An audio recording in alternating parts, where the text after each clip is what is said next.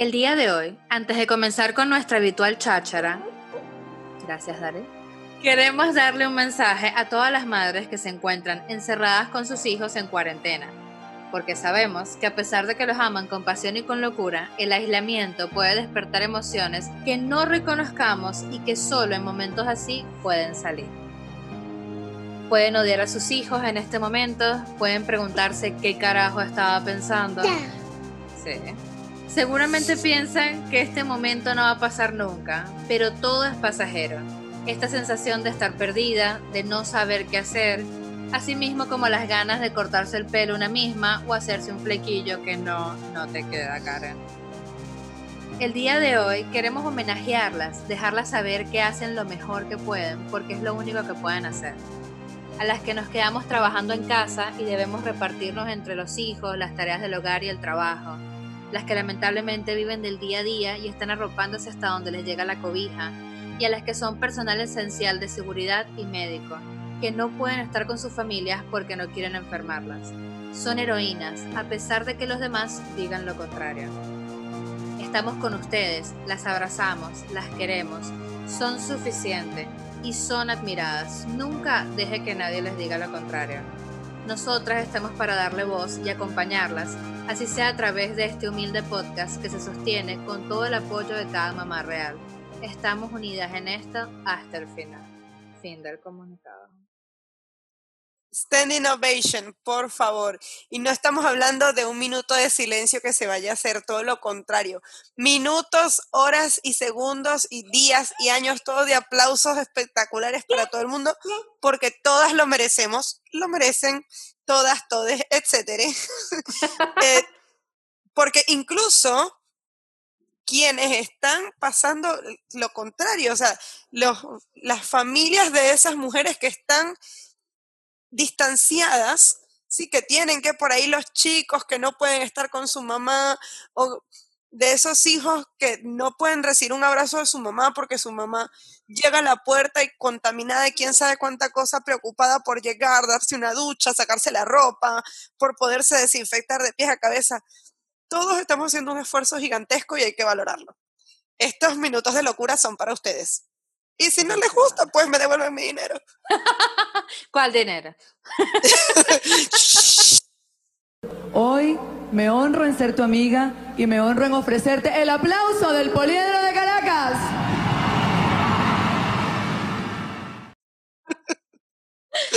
El día de hoy vamos con otro episodio de la sección Mamás de la TV. Hoy por fin vamos a hablar de las madres que componen el show Desperate Housewives. Oh, por favor. Ya, permíteme que me voy a poner el push-up. y el Photoshop. bueno, pero eso viene después. bueno, cuéntame, ¿cuál es tu ama de casa favorita y por qué te identificas con ella? Sí, yo creo saber cuál es, pero ¿por qué? es muy difícil saber con quién me voy a identificar. Yo, yo siempre busqué identificarme con una en particular y siento que no terminaba de, de convencerme, porque cada una ha representado una parte de mí. O sea, yo puedo ser asquerosa del mundo como, como Brie, sea, ay, por favor, no, no lo soporto, no los quiero cerca, ay, no, ay, mira esa falta de clase, no, basta. Pero también puedo ser ultra mega requete contra la mamá latina de Gabriel de las últimas temporadas. Ay, sí. El personaje de Eva Longoria cuando ya no aguantaba nada y se preguntaba, ¿dónde quedó mi glamour? ¿Dónde quedó mi vida? Esa soy yo después de que paré. Sí, sí, pero todos sabemos que en la mañana con lo que me pasó con el café, con el café, fui Susan. o sea, esas pelotudeces de andar diciendo estupideces sin querer, queriendo de soltar el chisme cuando no lo tenía que soltar, de decir alguna cagada, esa. Y Felicity Hoffman, mi querida Lynette. Ay, tú me recuerdas a mi época de casada. Fin. Yo de verdad, en mis momentos, como ayer, que tuvo el brote psicótico, hay un episodio en el que Linet está viendo cómo sus, a ver, tiene a los gemelos, al otro chiquito, el del medio, y tiene a la bebé recién nacida. Ajá. Y están todos llorando, gritando, formando peo. Y de repente Linet se vuelve loca, destroza toda la cocina, y se le aparece el espectro de Mary Alice y le ofrece la pistola y Linet se pega un tiro y cuando suena el boom, está todo, todo se pasó en la cabeza de ella. Y yo me acuerdo cuando lo vi, yo dije, marico, qué loca, marico. El domingo yo dije, la puta madre, Linet y yo somos una. Qué horror. Porque de verdad, o sea, marico, te pasa, hay días en que uno dice, mierda, huevón, y si le pago, y si me meten en la deep web y vendo el carajito por 50 bitcoins, y con eso me desaparezco, me compro una isla. Porque no. Lo más cómico es que uno siempre tiene como esa voz en la cabeza que era que era María Alice. Siempre. Eh, o sea, eso es, eso es algo que te acompaña momentáneamente. O sea, yo he estado al borde del brote psicótico en más de una ocasión en estos 70 días. ¿Cuánto era? Yo llevé la cuenta, creo que son 70 hoy. Este, y decía, coño, menos mal que no tengo una pistola, porque dale.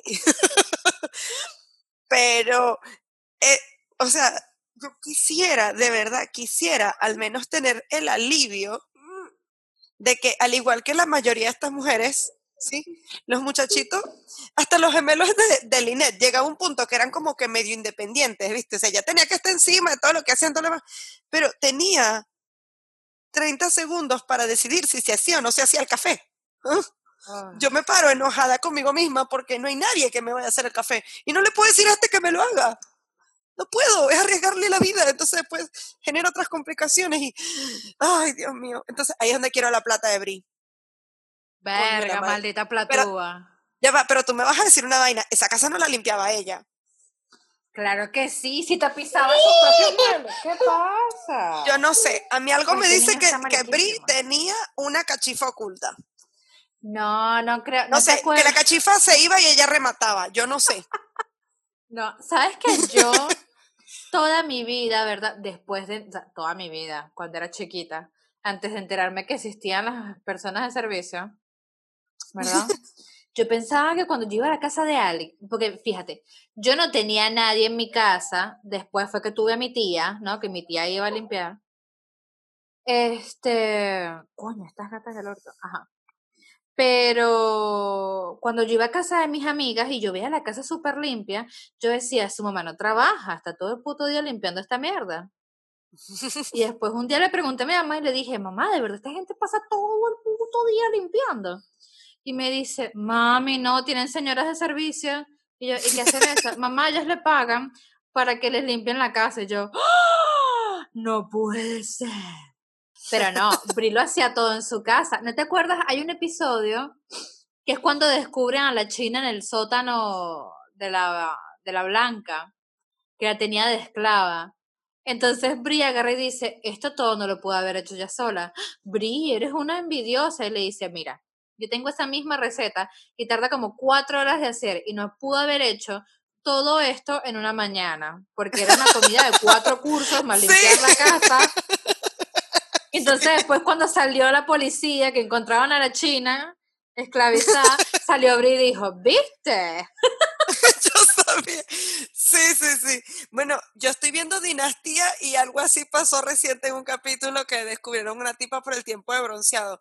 Y me recordó mucho la referencia de dónde están las rubias. No, perdón, de legalmente rubia era, perdón, de legalmente rubia. Cuando Ay, de, desenredan... Esa es la mejor película del mundo. Perdón, pero el otro día mi marido me pregunta, si te tienes que ir a Marte, ¿verdad? de que 50 años te tienes que amarte, que nada más te puedes llevar una película, ¿cuál te llevarías? Y le digo, legalmente rubia. Y se me quedó viendo y pensó y dijo, no está nada mal esa elección. Y no, huevón, es espectacular. Yo puedo ver 50 mil veces la escena del juicio legalmente rubia y las 50 mil veces me emociona. Bueno, esa referencia de, deducir este, cómo se comete o no se comete un crimen debido al tiempo disponible. Ay, la historia de cualquier cosa, inserte aquí resolución de problemas de cualquier tipo. Eh, bueno, de hecho, yo hoy tuve una epifanía también. Me levanté como a las va, me desperté a las 9, pero me levanté a las 10. me levanto como a las 10 de la mañana a hacerme un montón de cosas y de pronto Dante no se ha despertado.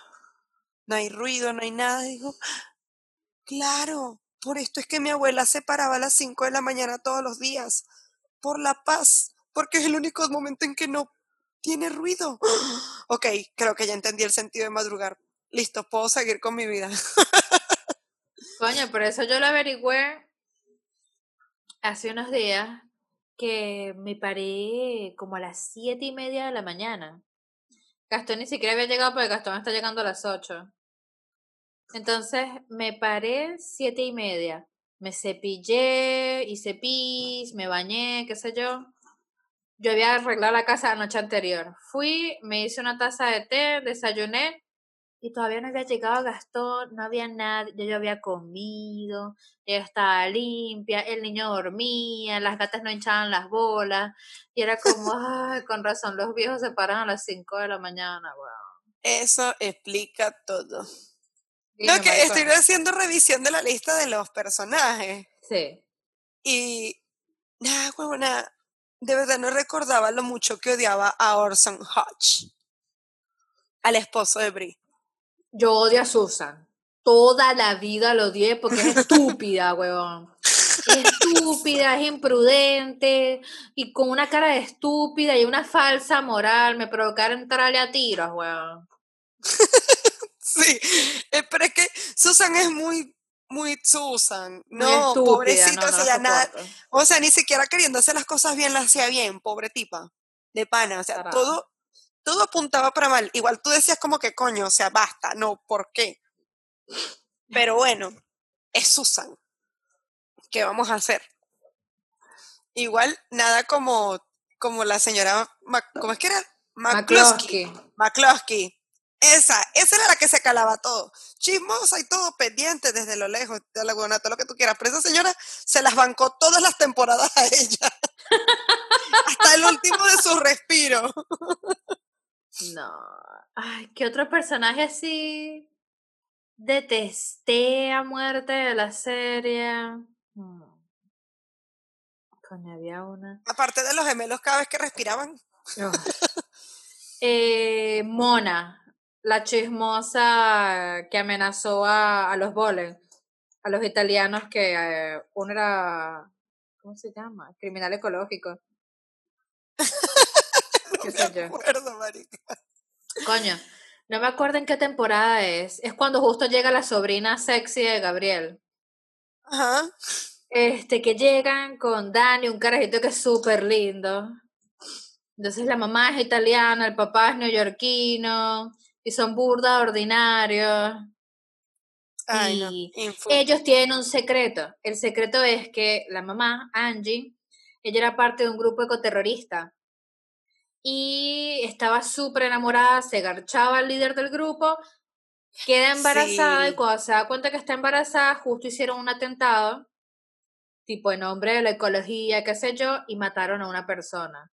Entonces sí, ya me acordé, sí. Bueno, ves, la atrapa el marido que era FBI, pero el bicho se enamoró y decidió crear el, criar el hijo con ella. Entonces toda esa bola se lo cuenta Dani ebrio en, no sé, en morfina, a la perra de Mona, que era enfermera, y agarró y los chantajeó. O me dan tanta guita para yo irme del pueblo más nunca volver a trabajar, o le cuento a todo el mundo sus secretos. Y justo la mató un avión que venía con un anuncio de Brit, ¿te quieres casar conmigo? de parte de Carl. Y el tipo tuvo un infarto, no supo aterrizar y la mató. Y yo, gracias a Dios que murió esa maldita. Entre ella y Marta Huber, ay, cómo la odiaba, huevón. Marica, pero esa estrellada del avión. Fue espectacular. Nah, huevona, o sea, yo no podía cuando llegué. ya estoy hiperventilando ya. A ver, ¿sabes qué maternidad me gustaría tener? ¿Cuál? La de Bri, la de Bri, no, la de Ivy. Nula. la de Bri era imaginaria. No, la de Idi. Idi, la tetona, ¿no? La, la, rubia tetona. Ella vivía en su casa retranqui, garchaba a quien quería, hacía todo lo que le daba la gana mientras le dio la custodia completa del chamo a su marido y su marido vivía por el coño de la madre. Sí, la gente del principio creo que ni sabía que ella tenía hijos, ¿no? No, y yo, ah, qué bueno sería. Marica, yo no sé, hay algo en las facciones de esa actriz que a mí no me furula, pero la hacía bien. La hacía bien. Este, yo estaba fijándome aquí, era en la descripción de Tom Scavo. Marica, ese tipo me, me contractura la cervical. El dolor de espalda de pensar en él.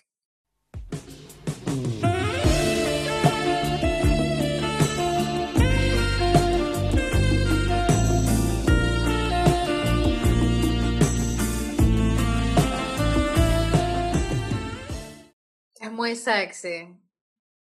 Pero es que, no sé, porque también es como inmaduro y como que no entendía la mitad de lo que pasaba. Son como nuestros esposos. Tom Cabo es nuestros esposos, pero bueno.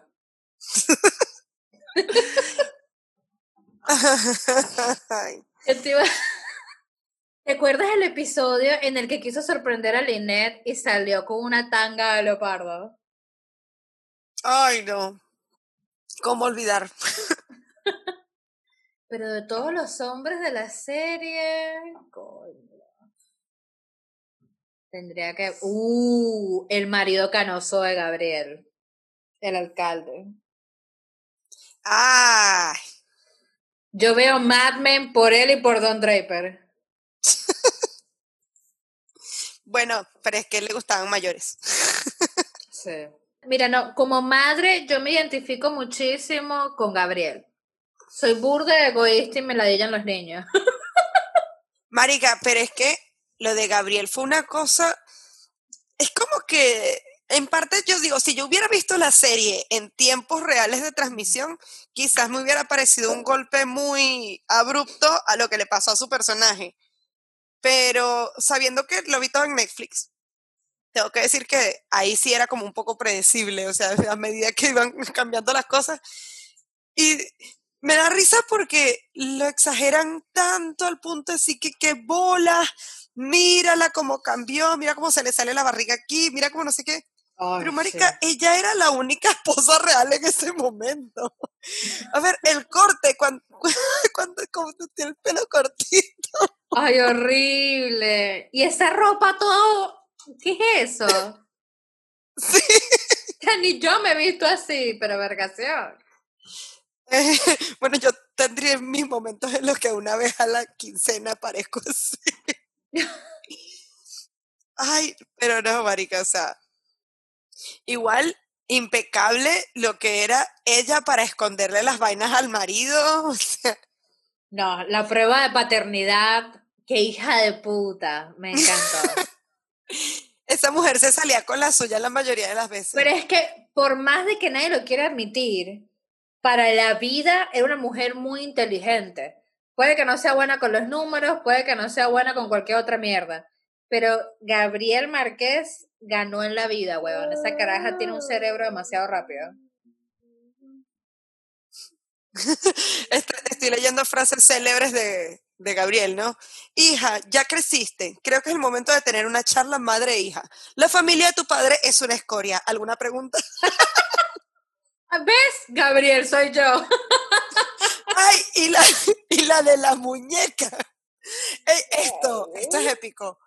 Digamos que corto en tres a Dorothy. Tu muñeca preferida. Una parte la pongo en el jardín, otra la pongo en el triturador. ¿Cuánto queda de Dorothy? No, no, no. Gabriel Márquez soy yo, weón. soy yo totalmente. Pero bueno, ella traía su pasado oculto de este abuso, de abandono, de todo lo demás, y bueno, estaba justificando todo. Pero lo que le voy a justificarte por vida y que le voy a decir mil veces sí, al jardinero, aunque era ilegal, pero no era tan ilegal, era solo un poquito ilegal. Ay, pero qué gente tan exagerada. Ya va, ya va. Ese jardinero estaba como quería. Sí. Pero señora Solís, no, ningún pero, venga. Ay, coño la madre. Coño, pero ese jardinero se las traía. Se cogió a Gabriel, se cogió a Daniel. A ver, ¿qué pasa? Ah, sí, después andaba con la muchachita esta. Pero bueno, la edad se lo permitía. Ay, yo, ¿sabes qué charla de madre e hija me gustó? La que le dio brilla a Daniel. Cuando le dijo, hija, cuando yo estaba creciendo, mi madrastra me dijo que tenía todo lo necesario para crecer, eh, para enfrentarme a la vida. Era hermosa, inteligente, eh, perspicaz y no me acuerdo qué otra cosa. Este, así que cuida tu look, Daniel, que tú nada más tienes la belleza. Pobrecita. Qué mardita, huevón. Pero igual a mí me gustó porque, o sea, a mí lo que me gusta de personajes, por lo menos como los de Brie, que me pude identificar bastante, fue que ella tuvo un buen desarrollo en la serie. ¿Por qué? Bueno, un podcast de a tres el día de hoy. Este, porque ella fue muy, ¿cómo se llama? Al principio era muy cerrada, todo este pedo de que era cristiano y mamá huevería, bueno, protestante.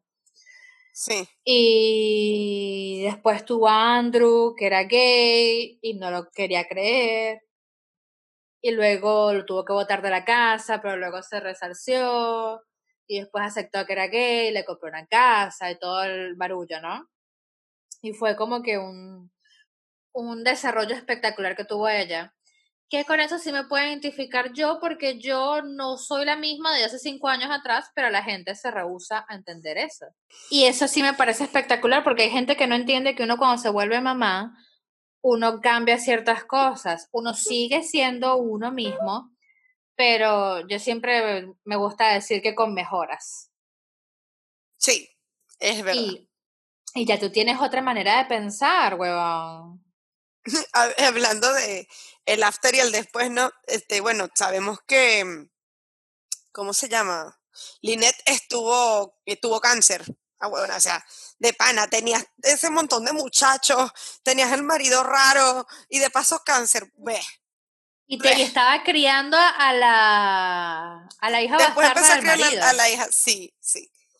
Y de paso, bueno, tengo la, la, la, infografía enfrente. Cuando ella va al médico, que el tipo está por darle la noticia del resultado de sus exámenes, y ella dice, dígalo, doctor, es cáncer, no, por Dios, no puedo lidiar con esto otra vez, no puede ser. Y el doctor le dice, usted está embarazada. Y la tipa le da cara y dice, ¿qué? ¿Estás seguro que no es cáncer? Podría cambiarlo. o sea, tú me tienes que estar... No, no puede pasar otra vez. No, marica, pero es que hay una hay un capítulo en el que recuerdan cuando llegaron a a ¿cómo se llama? a Wisteria Lane que están Lynette y Tom peleando a full y luego ellas, todas las amigas se iban a, a la puerta de Lynette para darle la bienvenida, ¿no? Y entonces escuchan que están peleando y sale Lynette, ajá, mira, ahí están las vecinas. Díganme ustedes, ¿ustedes creen que yo no debería asesinar a mi marido porque no me dijo que en su familia corría el gen de los gemelos y luego viene y me preña y son gemelos?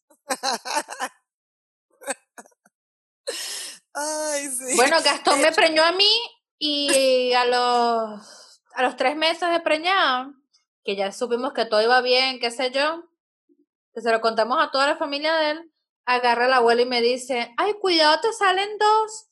Y yo, ¿cómo que dos? Sí, porque en nuestra familia son propensos los gemelos. Mira.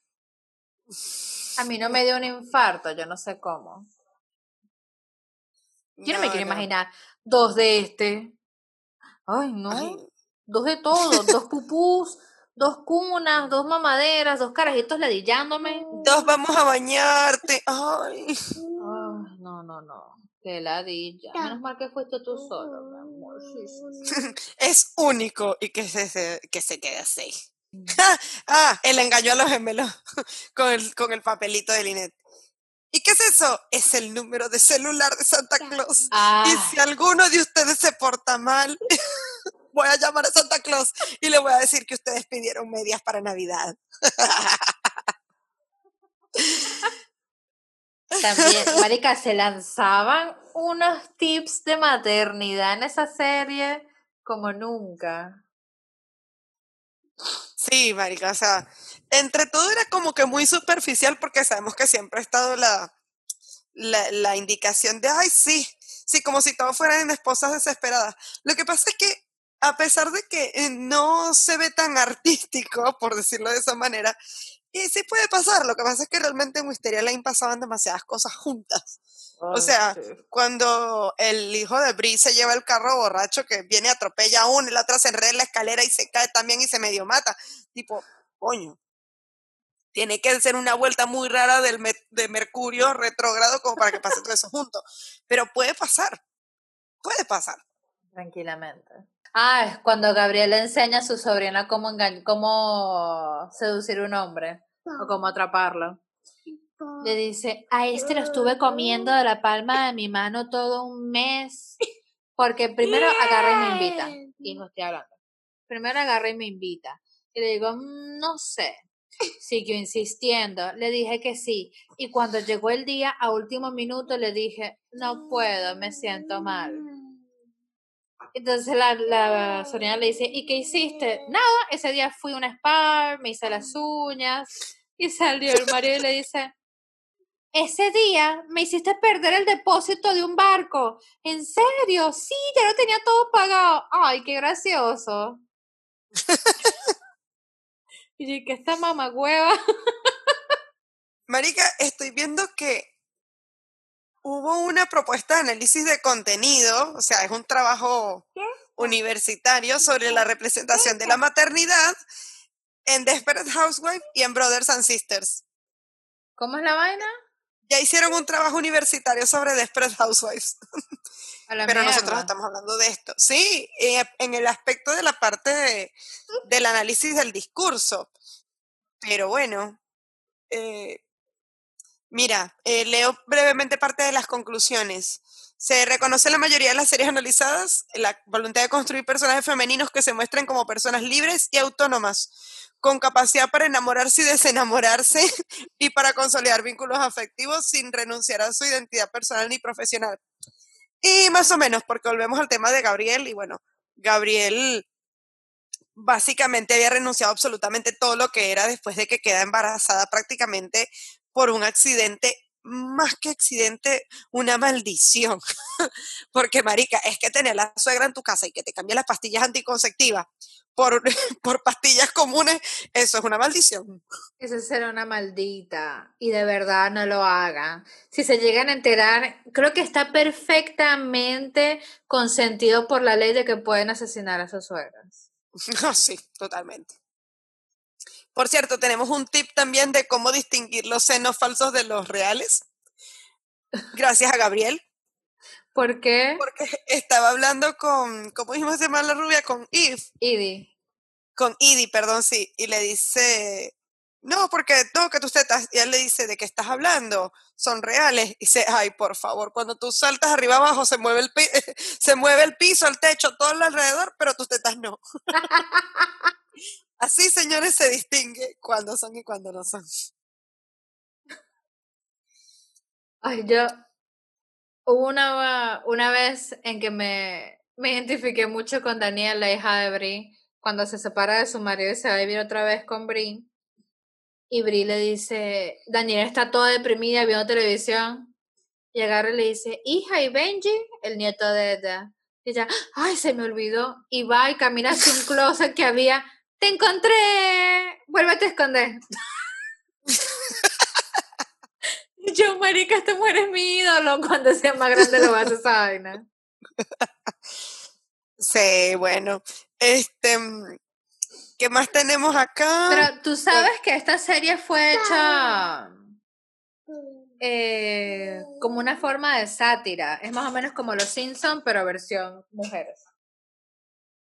Y todo fue porque eh, Mark Cherry, el, creador, que su madre y Mark Cherry estaban viendo un informe de noticias sobre Andrea Yates, una mujer que había ahogado a sus cinco hijos en la bañera, uno por uno. Aparentemente, bueno, hija, si hubiese visto la cara de psicópata. bueno, que esta mujer ahogó a sus cinco hijos en una bañera, uno por uno, aparentemente por la psicosis que agarró después de la depresión postparto que Mark Cherry agarró y dijo, vergación, ¿cómo una mamá puede hacer eso? Y la mamá de Mark Cherry le ha respondido, verga, la entiendo. Y volvió como, mamá, ¿es en serio? Le dice, mire muchacho, usted no sabe lo que es el autocontrol cuando tiene un niño llorando y jodiendo a las 3 de la mañana y no has dormido en cuatro días, y uno dice, ¿qué pasaría si lo lanzo por el balcón? ¿Qué pasaría si le pongo una almohada encima para que no hable más? Sí, o qué pasa si lo grapó contra la pared, aunque sea un ratico. Claro, pues entonces ahí se quedó como que mierda, porque los hombres no pasan eso. Entonces, la mamá me imagino que le empezó a echar un cuento de todas las cosas que le pasaron, porque también no es algo que las mujeres em, hoy en día hablen, porque hasta el sol de hoy, estamos en pleno siglo XXI, y las mujeres tienen miedo de decir, marico, yo nada de mi hijo o detesto a mi hijo. Excepto yo, ¿no? Porque hay días en que detesto a mi hija. Más de cinco días a la semana, pero igual. Este, El niño tenía una semana, nació yo le dije a Gastón, detesto esa bola de carne, no lo soporto. y después lo veía y yo era, ay, es tan chiquitito y tierno y esponjoso y cachetón. Pero, verga, de verdad que había días, yo me acuerdo una vez que yo me arreché y le puse, y esto lo estoy confesando ahora porque ya después lo hablé con Gastón. Llegó una vez que, no, te lo juro, tenía cuatro días sin mentirte, sin dormir, y el niño andaba con una llorantina, no sé por qué era, y me arreché, le puse una toalla encima y cerré la puerta del cuarto. Porque no se aguantaba más, después entré, le quité la toalla, lo abracé y se calmó. Pero, marica, yo andaba en crisis porque nada te prepara para que un día estás bien, otro día estás bien estando embarazada, y al día siguiente, o sea, un día tienes al pibe en la panza, al día siguiente estás fuera llorando, me cagué, me me tengo hambre, mírame, mírame, mírame, mírame. Y uno como que maldición. me hiciste recordar que yo, o sea, de verdad, yo agradezco mucho, que mi hijo es muy autosuficiente para muchas cosas, pero de verdad, yo mi confesión es que hoy le dije que se le había alborotado el inútil. Después dije como que me pasé. pero dale, a ver, si tu único trabajo cuando desayunas es agarrar el plato y llevarlo hasta el lavaplatos, porque no te va a hacer lavarlo porque es muy alta la bacha, por favor, llévalo. Entonces, no lo trajo, se sentó en la computadora a hacer la tarea y mira al frente y dice, ay, no sé en dónde está mi cartuchera. La cartuchera estaba enfrente de él. Después, ay, no sé dónde están las hojas de la tarea. Y yo, con la comida quemándose en la cocina, salgo corriendo para ver qué es lo que le pasa porque está detenido con los brazos cruzados y lamentándose. Es que no sé dónde está la tarea.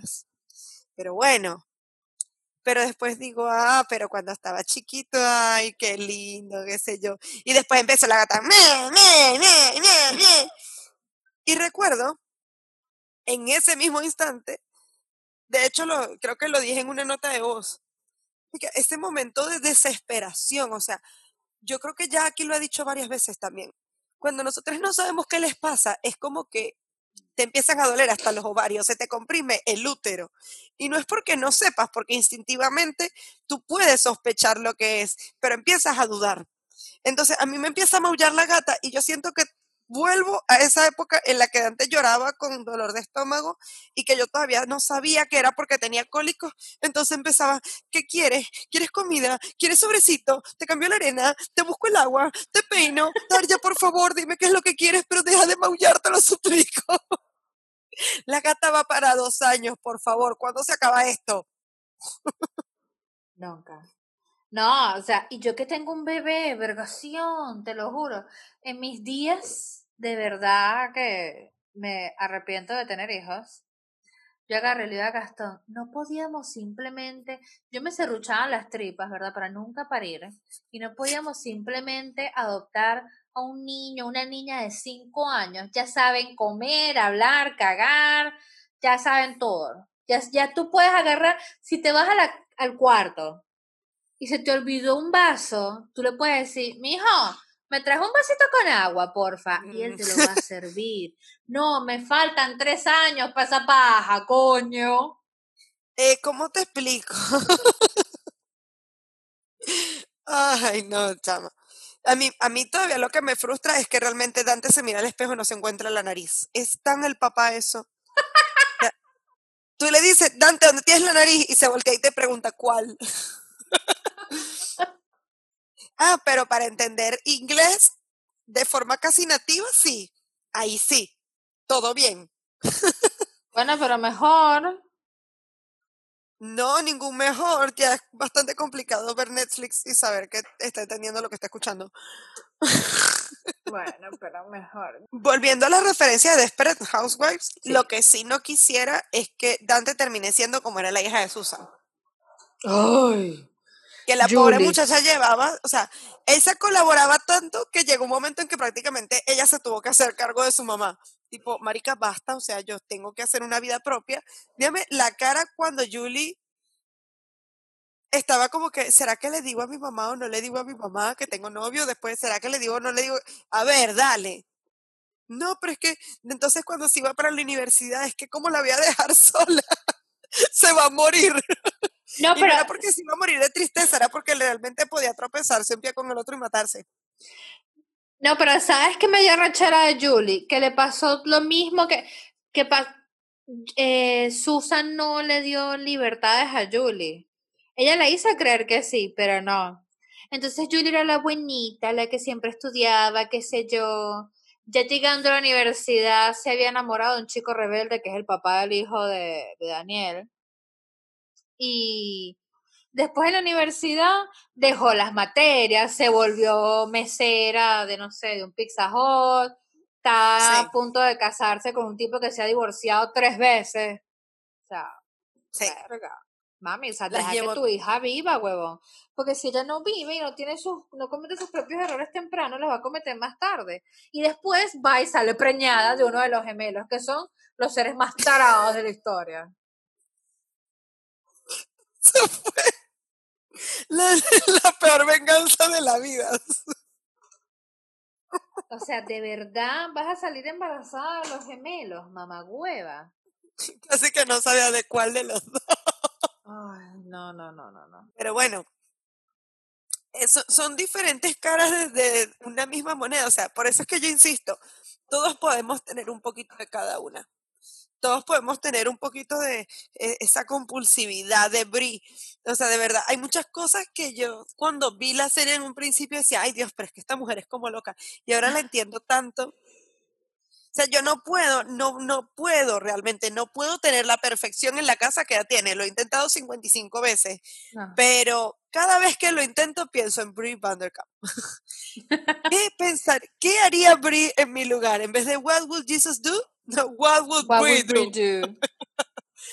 de verdad que sí. Este, quisiera de verdad tener la, paciencia de Linet, pero bueno, eso no viene en el combo. no, lamentablemente no. Y de verdad, o sea, ¿sabes que Deja, vale. ¿Sabes que cuando lo cuando hacen el salto temporal, que ya los gemelos son adolescentes, Sí. Iban a. Tenían planeado traer a Keila adolescente. La, sí, mi amor. La hija bastarda de Tom. Pero dijeron, ay no, que ladilla, que quilombo. Y la, la quitaron del guion. Pero tú te imaginas si esa mamagüeva con 10, 12 años era tan malvada y tan hija de puta. ¿Te la imaginas de 18? No. Marico, cuando ahí es cuando, en ese episodio donde ella le revela al papá que sí, que ella se lastimó para que metieran presa a Lynette y le dijo, y no hay nada que puedas hacer para detenerme. O es ella o soy yo. Y porque Marico, y el tipo hizo la jugada magistral de fingir que había colgado para que la carajita lo dijera todo al teléfono. Porque eso me gustó de Tom, porque Tom. Bueno. A ver, Tom andaba con la paja. Es mi hija, es mi hija. La odias porque es hija de Nora. Sí, mi amor. Esa mujer como lo odié, huevón, también. Menos mal que le pegaban un tiro en el pecho. Este. Pero igual ella se la bancó, huevón. Se la bancó todo este tiempo. No le ha lastimado antes. Y ahora sí le va a lastimar. ¿Por qué? Porque le salió el forro del culo. Y ahí es cuando Tom dijo, coño, está bien que sea mi hija, pero ella es mi mujer, huevón. Sí. Sí, cuando la puso en los palitos, marico, genial. No, no solo eso, confió en su mujer. O sea, en la puta vida maltrataba a los niños, porque de hecho Lynette tenía por ley no lastimar a sus hijos porque a ella su mamá le cagaba palos. Y mira que es difícil teniendo esa, ese, equipo de fútbol. Marica, tenía un equipo de básquet, cinco muchachos. Basta. Ella dice, de hecho, ¿cómo es posible? Tom me embarazó tres veces, es que cuatro veces en tres años o tres veces en eh, cuatro embarazó tres veces en dos años. Ojalá se acostara con alguien más. Sí. Pobrecito. Pasó más tiempo embarazada que viviendo. no, pobrecita. La loca de Catherine Mayfair. No. Sí, hija. A ver, déjame revivir aquí la que era amiga de Susan, que la hija se había muerto de un accidente, que le cayó un librero encima, y el marido era un, un policía luego que le pegaba. Catherine Mayfair, sí. Esa. Ajá, la estaba buscando mal. Ay, sí, marica, esa tipa, esa era una psicópata con todas las letras. Pero es que tuvo un brote psicótico. A ver, tenía, le había pasado todo esto se muere el marido mamagüevo. Perfecto. Este, ajá. La hija, ¿qué pasa? Mientras se muere el marido mamagüevo, perdió al marido porque el marido la dejó y la hija agarró y se fue para hasta la universidad y luego se casó con su marido y se mudó para otro estado. Luego no tenía empleo, estaba con Bueno, Luego estuvo con Mike, Mike la dejó, Mike la deja y se casa con Susan, casi que el mismo día que, que ellos estaban planeando casarse. Sí. Entonces, vergación, estaba loca. ¿Sabes qué le salvó a esa mujer? Que es lo que siempre termina salvando a otra mujer. El lesbianismo. Oh, sí. la única manera de salvar. A ver, ella estuvo hasta la octava temporada. No, eran ocho temporadas. Ella estuvo. No, estuvo hasta, la sexta y tuvo una aparición en la, octava. Es lo que, Apareció en el penúltimo o en el último episodio que ella le tiene un negocio a, a Lynette, creo. Para llevársela para el coño de la madre. Claro, pero ella la rechaza porque volvió con Tom Sí, pero al igual después ellos se mudan para Nueva York porque Julie se mudó para Nueva York con Porter y ellos tenían que estar cerca de su muchacho, pues. Ay, por Dios. Eh, pues sí. Mira, sí, hay un artículo de La Nación que dice 10 cosas que no sabía sobre Desperate Housewives. Vamos a ver. No, en el episodio piloto original se presentaron algunos personajes interpretados por actores que finalmente no fueron elegidos. Sherry Lee era Mary Alice Young, Kyle Sears era John, el jardinero que contesta a Gabriel, y Michael Riley Berg interpretaba a Rex Vandekamp, el marido de Brie. Finalmente el papel de Mary Alice quedó en manos de Brenda Strong, que estuvo con Lee en Twin Peaks. Las escenas con Lee tuvieron que volver a grabarse. Mira vos. Ajá, dice, tras ah, también el episodio piloto original, cuando la cámara se aleja de las protagonistas, tras encontrar las notas, hay un fantasma de Merialis de pie en su jardín mirándolas. Ese recurso, ese recurso no vuelve a utilizarse. No, ella no, no la ponían en un mismo plano de los que estaban ellas. No. No, la, la última vez fue en el último episodio cuando Susan se va del pueblo, que todos los muertos de Wisteria Lane están vestidos de blanco. Qué creepy. Por favor, Marcherry, ¿qué pasó, huevón? Número dos, la serie iba a ser en tono de comedia, pero no era aceptado por ninguna cadena. Entonces le dieron el giro dramático y de suspenso. Incluso se iba a llamar Revealing the Darkest Secrets of the Desperate Housewife. revelando los oscuros secretos de la ama de casa desesperada. Con este cambio convencieron a la cadena ABC, aunque recortaron el nombre. Me parece perfecto. Iba a ser muy difícil. Creo que la serie más larga, con el nombre más largo es How to Get Away with Murder de sí. Es como una banda de, de deathcore o metalcore que provoca mencionarla solamente por las iniciales. Tres. Nicolette Sheridan en realidad quería el papel de Brie Van de Camp, la rubia de No, no hay manera, no hay manera. Pero después lo rechazó porque lo consideraba muy oscuro y se quedó con el de la, el de la superficial Edie Britt, quien dicen que eligieron este nombre para su personaje porque Sheridan es británica y que solo iba a estar en la primera temporada, pero que su interpretación tuvo tanta aceptación que la dejaron. Pamela Anderson también fue considerada para el papel de la quinta desesperada. No, le hubiera quedado bien. Lo que pasa es que Pamela Anderson creo que no sabe leer. ah, mira, dice, eh, esta es la, el dato de color que más me gusta. Eva Longoria no leyó todo el guion cuando lo recibió, solo la parte para el que ella iba a audicionar. Mark Cherry se enteró de esto y confirmó que era ideal para interpretar a la caprichosa Gabriel Solís. Mira, la actriz Rosalind Sánchez era la otra opción para este papel. Y al final terminó haciendo otra serie con Rosalind Sánchez. Y bueno, aprovecharon. A ver qué dice. Además, para el papel de Brie había quedado seleccionada Dana Delany, pero ella lo rechazó porque argumentó que había interpretado un papel similar en otra serie, Pasadena. Delany volvió más adelante para darle vida a Catherine Mayfair. Es que parece, es, sí tiene como. Es que son. Como un aire que podría ser es la segunda Brie. Y Brie pudo haber sido también Katherine. Sharon Lawrence, Laura Leeton, Roma Downey, no tengo ni idea. Downey. Y Jerry Ryan también quisieron ser la obsesiva Brie. Okay. Marsha Cross, que ahora es casi sinónimo de Brie Badecamp, ¿a que no? Audicionó para ser Mary Alice Young. No, marica, no. Tenías que ser Brie. O sea, no hay manera de que no fueras Brie. No, no, ese papel era de ella, olvídalo. A ver.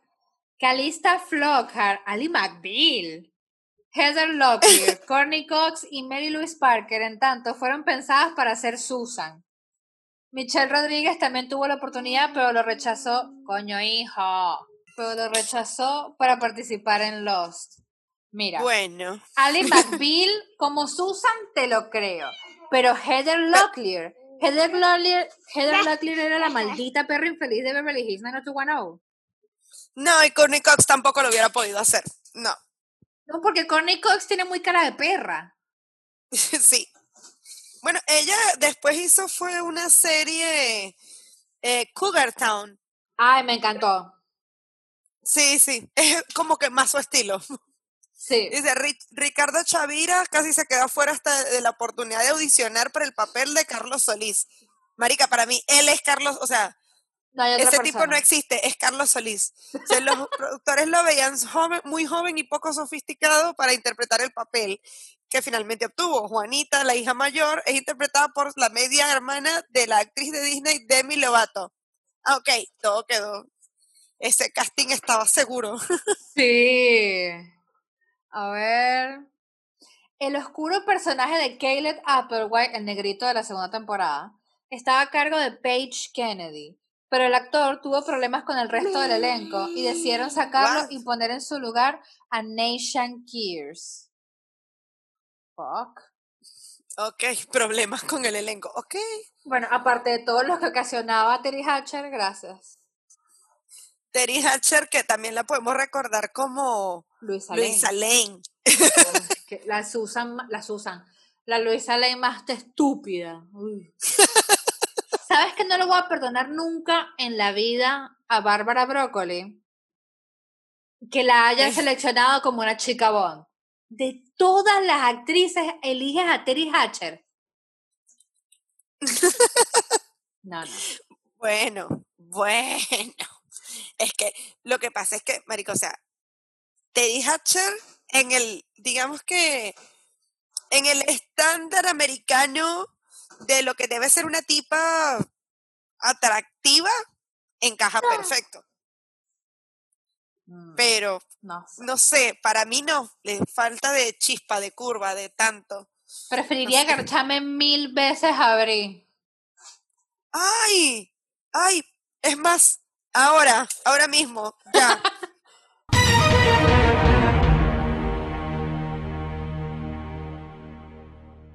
Cazar, coger y matar. Ok. De las Me- Desperate Housewives. Fuck. Ok, ok, ok, ok. Me caso con Brie. Me cojo. es probable que te mate. Nah, me caso con Brie. Me cojo a Edie. Sí, o- es- oculta tus, tus ojitos y oídos del mundo, hijo. Me caso con Brie, me cojo a Edie y mato a Susan. Sin dudarlo. Vos.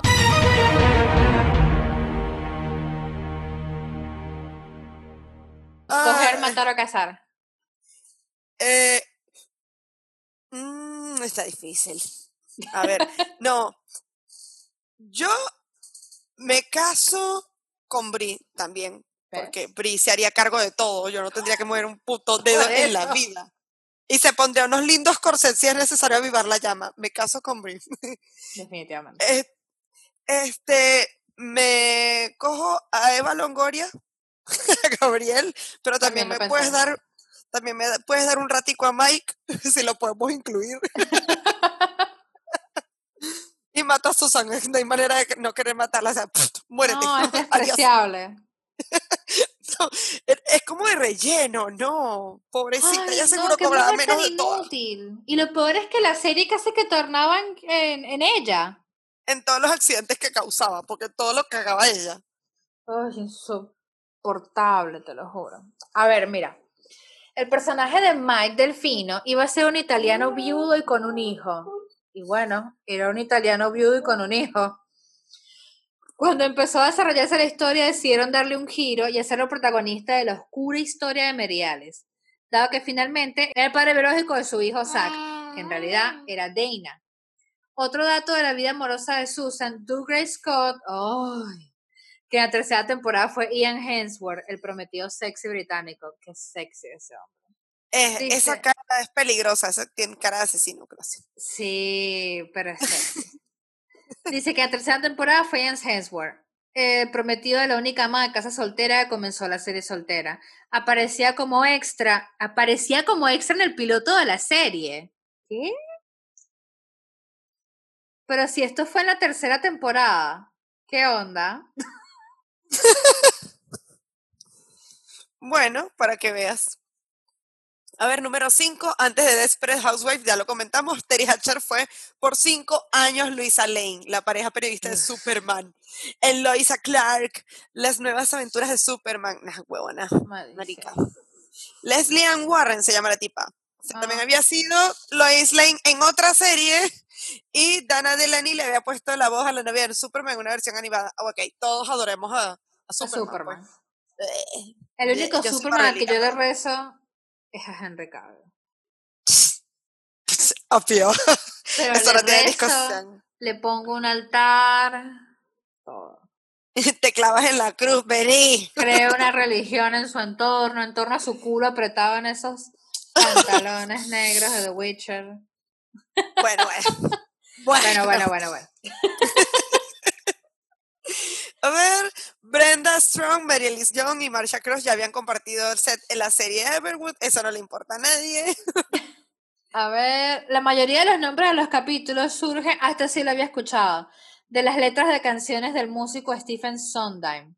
Dato colorido, todos los títulos de los episodios de Grey's Anatomy son letras de canciones de los Beatles. Ah, bueno, la creatividad a full. Sí, tú sabes. Número 7, Marsha Cross es la única de las cuatro protagonistas que no apareció en todos los episodios de la serie de Desembarazo. Paradójicamente, esto yo lo iba a, a decir, de hecho, antes también, eh, es la única de los personajes que no estuvo embarazada en ningún momento en la serie. O sea, pero ni ahí, ni por accidente. Pero, sin embargo, era la única actriz que estuvo realmente embarazada cuando grababa. No sé cómo carajos hicieron. Bueno, pero dime si no te da risa. A ella, ¿verdad? Este, ¿cómo se llama? Finge su embarazo y después de que ya el niño nació, ella sale embarazada en la vida real. Y por eso todas las escenas de Brie eran de espaldas o eran del busto para arriba.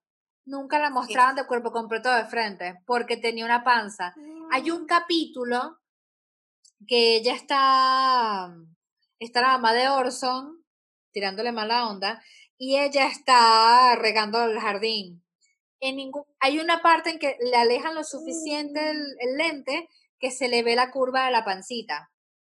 Pero nunca, nunca este, la, ¿cómo se llama? La mostraron, ¿cómo se llama? Este, embarazada como tal, o sea, cuando estuvo embarazada de verdad. Y después mostraron que ella como que tuvo un accidente, qué sé yo, y se veía poco abrir. Ahí fue cuando ella tuvo que dar a luz. Ah, que yo ahora recuerdo, ella fingió estar embarazada porque era la hija, ¿no? Era Daniel que estaba, embarazada, Y dijeron, tú lo tienes, lo criamos nosotros. Ay, hablando de locuras. este, sí, bueno, estaba leyendo de hecho que trasladaron, o sea, se grabaron pocas escenas de esa temporada porque trasladaron parte del set a su casa porque ya necesitaba reposo. Dice, siempre la plata, siempre. Ay, mira, este está buenísimo. Cuando Andrew Van de Kamp le dice a su mamá que es gay, ella le contesta, te amaría aunque fueras un asesino. Y esa fue la misma respuesta que le dio la mamá del creador de la serie, Mark Cherry, cuando él le dijo que era gay. Está viendo, usted puede ser lo que sea, hijo. No se, no se ha chavista nada más. Sí, sí, te amaría aunque fueras, no, aunque fueras un asesino. Número nueve, en una escena, la vecina mayor, la señora Marta Huber, le habla a Lynette mientras le da de comer a Penny cuando era bebé. Sin embargo, fue todo producto de utilería. La cara de la bebé en realidad salía del corpiño de la madre. ¿Qué? ¡Ay, Dios! ¿Qué lo... Vamos a tener que ver esa escena para entender qué pasó. Mira, hay otra escena que también esconde una anécdota. Se trata de aquella en la que Susan cae sobre una torta de casamiento. Resulta que la actriz se rompió dos costillas en la grabación, pero ella insistió en que quería grabarla hasta que la escena quedara bien. No, divina. ¿Qué divina. tan flaca tienes que ser para que una torta de bodas te rompa dos costillas?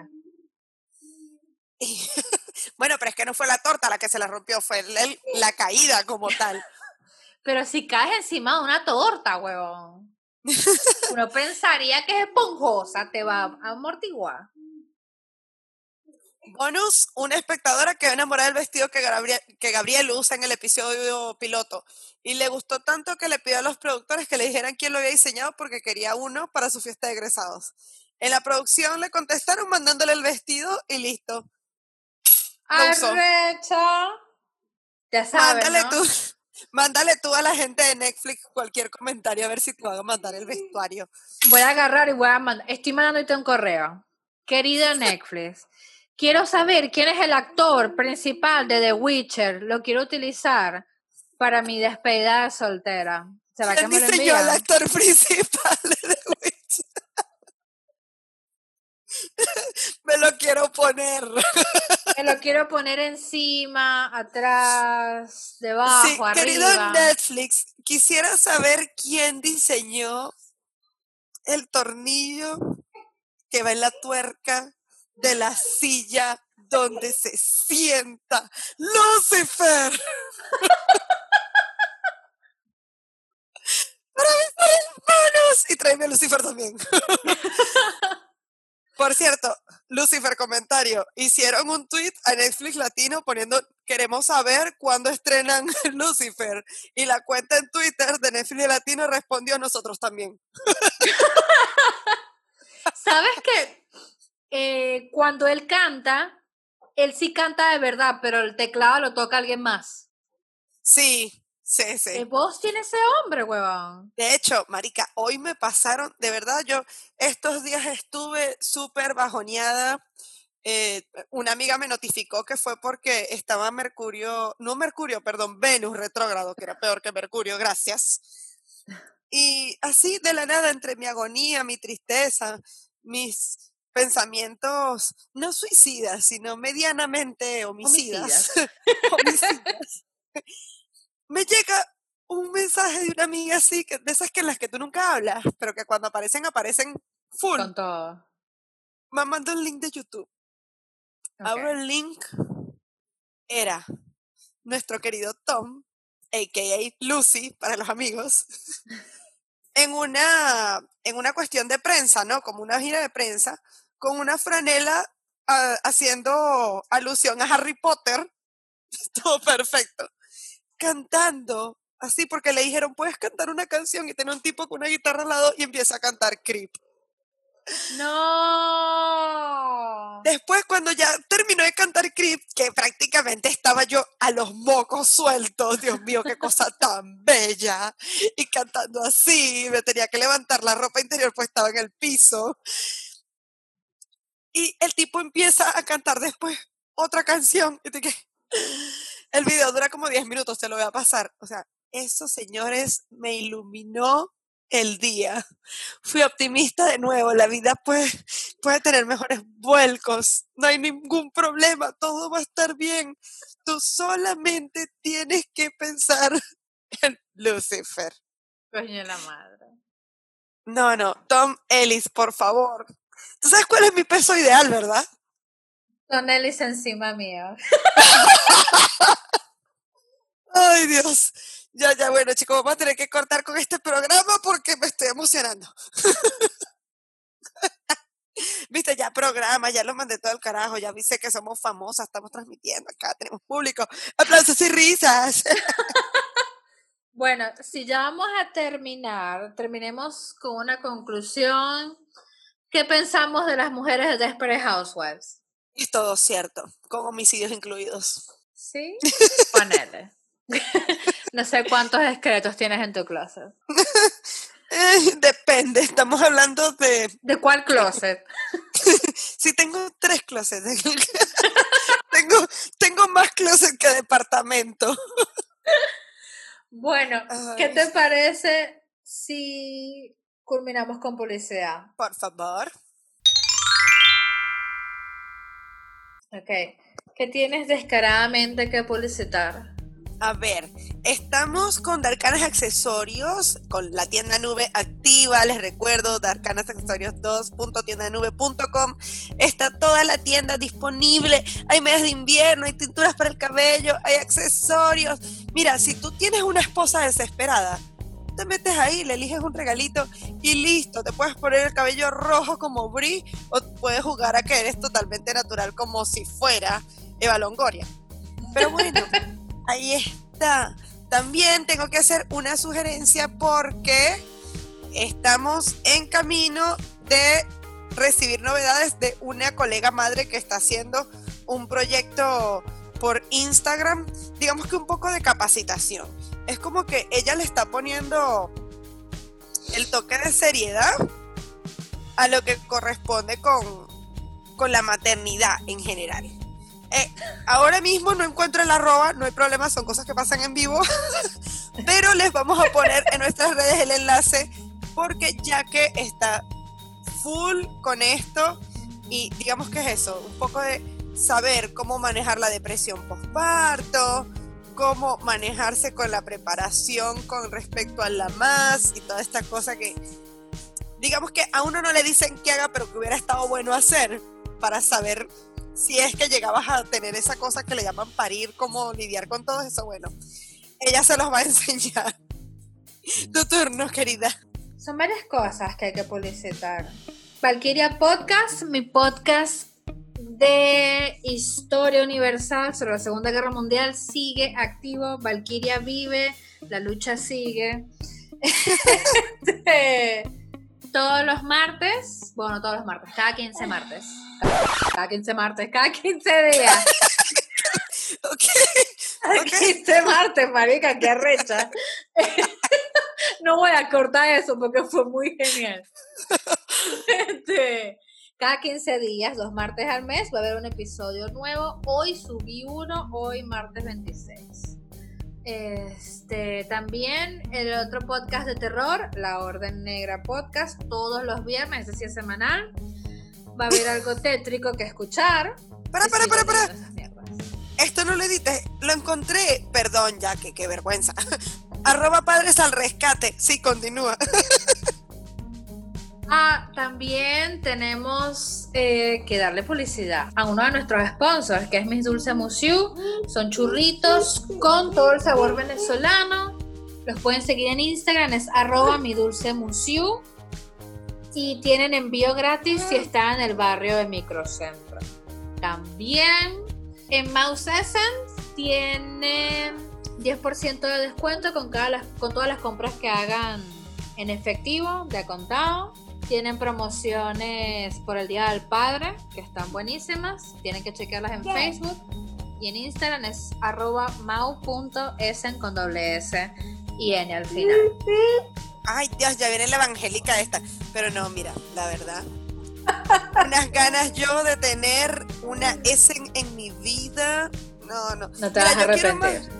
Mira, yo quiero más una S de lo que yo quiero un marido con plata.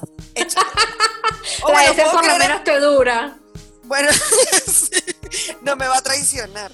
Pero marido con plata me puede dar muchas S. lo pensaré. Existe una nueva parte promocional tenemos la Academia Global 2.0, Global 2.0.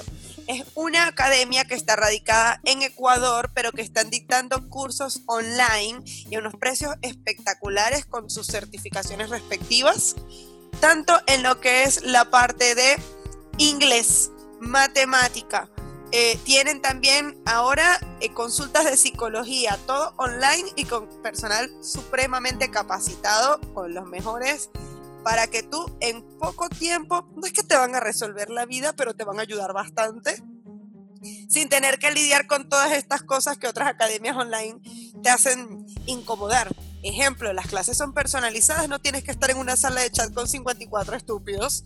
Así que está muy, bueno, cualquier cosa se pueden comunicar incluso a través de mis redes particulares porque estoy asesorando en lo que es la parte de la academia y aparentemente me quieren meter a dar un curso. Ojo, no respondo si el curso es de cómo sobrevivir en la cuarentena sin engrapar a tu, sin engrapar a tu hijo en la pared, pero bueno. ah, yo me acuerdo lo que te quería decir.